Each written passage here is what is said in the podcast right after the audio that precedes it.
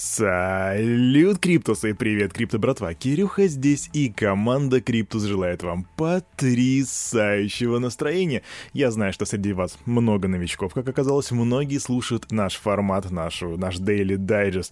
Впервые и для тех, кто не понял, что здесь происходит, а происходит следующее. Мы обозреваем здесь изначально рынок, а затем мы обозреваем новости, то, что произошло за вчера, за сегодняшнюю ночь, чтобы вам не нужно было читать все новости в текстовом формате, а просто, допустим, приятненько послушать в машине, в наушничках, ну и так далее.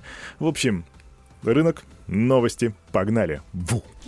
Сегодня у нас, между прочим, среда 15 декабря 2021 года, и давайте посмотрим на рынок. Я, как всегда, не смотрю его перед началом дайджеста, чтобы показать вам, знаете, как распаковочка. Ну, вы знаете, вы знаете, да, все эти свежие эмоции по поводу рынка. Что же мы там сегодня видим? Итак, пау. Оп, Опа, Джоид плюс 358%, DAI плюс 209%. Что? DAI это же стейблкоин. Что, чё? Ладно, в этом, в, этом, в этом нужно разобраться. Эйни плюс 329%. Это очень странно. А, возможно, это связано с каким-то багом. Но не знаю, ладно, с этим мы разберемся. Давайте посмотрим актуальные цифры по мастодонтам. Битховен, он же биточек у нас 48 153. Это плюс 2,5% по сравнению со вчерашним днем.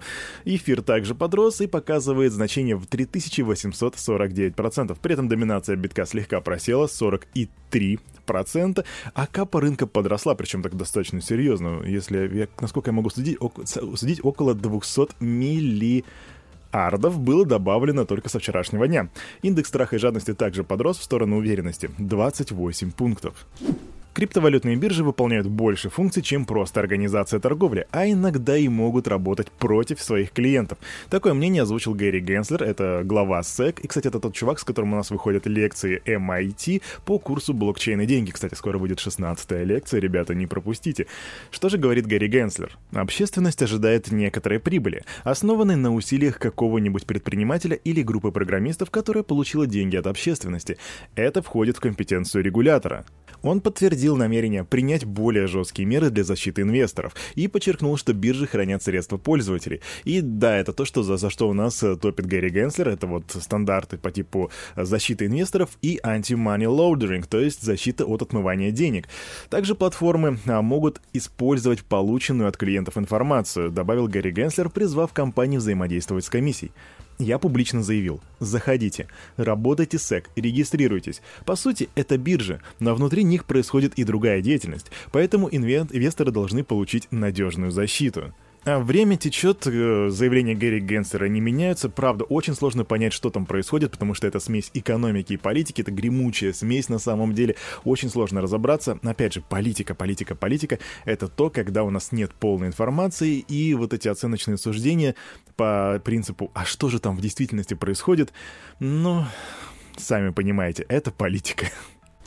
Новости криминального криминала, и как бы вы думали, откуда? Ну, конечно же, из Россиюшки, а конкретно город Кахма, Ивановская область. Там украли ферму для добычи криптовалют на рекордную для региона сумму. Кстати, вот они отметили, что на рекордную для региона сумму, я же представляю себе, как там сидят этот отдел, и такие, ну чё, как ты думаешь, насколько на этой неделе украдут майнинговых, майнингового оборудования и принимают ставки, типа тотализатор?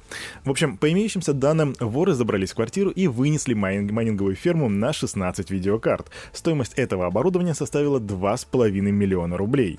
По факту кражи возбудили уголовку и теперь, короче, разыскивают подозреваемых. Эти новости все чаще и чаще происходят. У кого-то украли ферму, у кого-то вынудили эту ферму отдать, у кого-то забрали биточки. Ребята, stay safe. Никому никогда не рассказывайте, что вы работаете с криптой. Рынок дикий. Это как дикий запад, когда вы могли там добывать золото, а по итогу вас грабанут просто на изи. Будьте аккуратны. Новости криптобирж, ну и, конечно же, Binance. А у нас на Binance сейчас начнут проверять токены BEP20 и ERC20, которые проходят листинг на торговой платформе. И все это будет проводиться путем проведения технического аудита. Для этой платформы, вернее, для этого, а, для этого платформа уже начала сотрудничать с ребятами из Certic и из Pack Shield.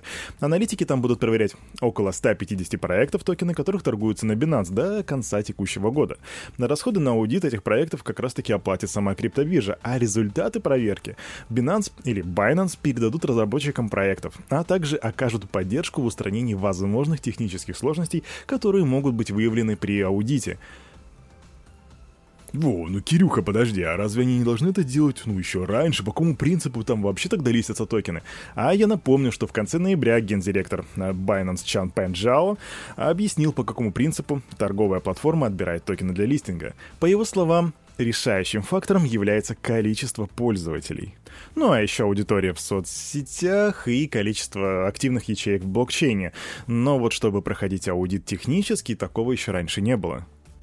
И на этом новости о криптобиржах заканчиваются, и мы начинаем говорить о биткоине, о нашем мастодонте. Мы вчера говорили, что биткоинов-то осталось всего 10% недобытых, и вот сегодня у нас свеженькие новости и очередной рекорд. А все заключается вот в чем. Количество биточков на криптобиржах продолжает снижаться, несмотря на то, что даже цена падала до 42 тысяч долларов недавно. Недавно, это было 4 декабря. На это указывают аналитические а, компании по типу сентимента. По информации аналитиков, число биткоинов на криптобиржах снизилось до минимума с мая 2000 2019 года, и в сентимент назвали накопление биткоинов инвесторами положительным фактором. Но учитывая, что мы все знаем, что биткоин не особо годится как платежное средство, а больше как средство накопления, то неудивительно, что люди сейчас уже меньше отдают предпочтение трейдингу, сколько накоплению, то бишь холдингу. Они просто будут его холдить, вывели к себе на холодные кошелечки и там будут держать до лучших времен. А вы, ребята, держите биточки у себя на холодных кошелечках? Если да, то никому не рассказывайте. Новость, которую не ждали. У нас тут на сети биткоин планируется метавселенная. Метавселенная, метавселенная, метавселенная. А, если меня спросят, сколько за последнее время я слышал слово метавселенная, мне даже ребята звонят по телефону и говорят, Кирюха, а что по метавселенным? Господи, ребят. Ладно, хорошо. А, биткоин и метавселенная. У нас тут разработчики Moonray PBC привлекли 3,5 миллионов баксов инвестиций от Animoca Brands и других инвесторов для запуска NFT-игры, NFT-игры Moonray. Сам биткоин не поддерживает необходимые смарт-контракты для разработки такого решения, поэтому будут использовать Stacks. Это блокчейн смарт-контрактов, который переводит транзакции в сети биткоин. В игре Moonray будут внутриигровые предметы, скины, оружие, уникальные игровые события в виде NFT, а позже игра расширится за счет включения в нее цифровых онлайн-городов, в которых игроки смогут покупать землю, на такие как, э, ну, по, по типу как в Sandbox, Decentraland и Axie Infinity. В конечном итоге игра станет метавселенной. Ориентировочно вся эта петрушка появится в марте 2022 года. А у меня для вас, крипто братва, челлендж. Да, челлендж. Сейчас вам нужно, если вы топите за метавселенные, взять и написать в комментариях в Телеграме, что отличает метавселенную. Три причины, три, три три пункта, что отличает метавселенную от какой-нибудь компьютерной игры по типу Lineage 2 или Гранада Спада или, возможно, даже тот же самый Counter-Strike. Три глобальных отличия. А тут, ребят, если вы технари, то для вас очень интересная новость будет, если вы топите за блокчейн, как я.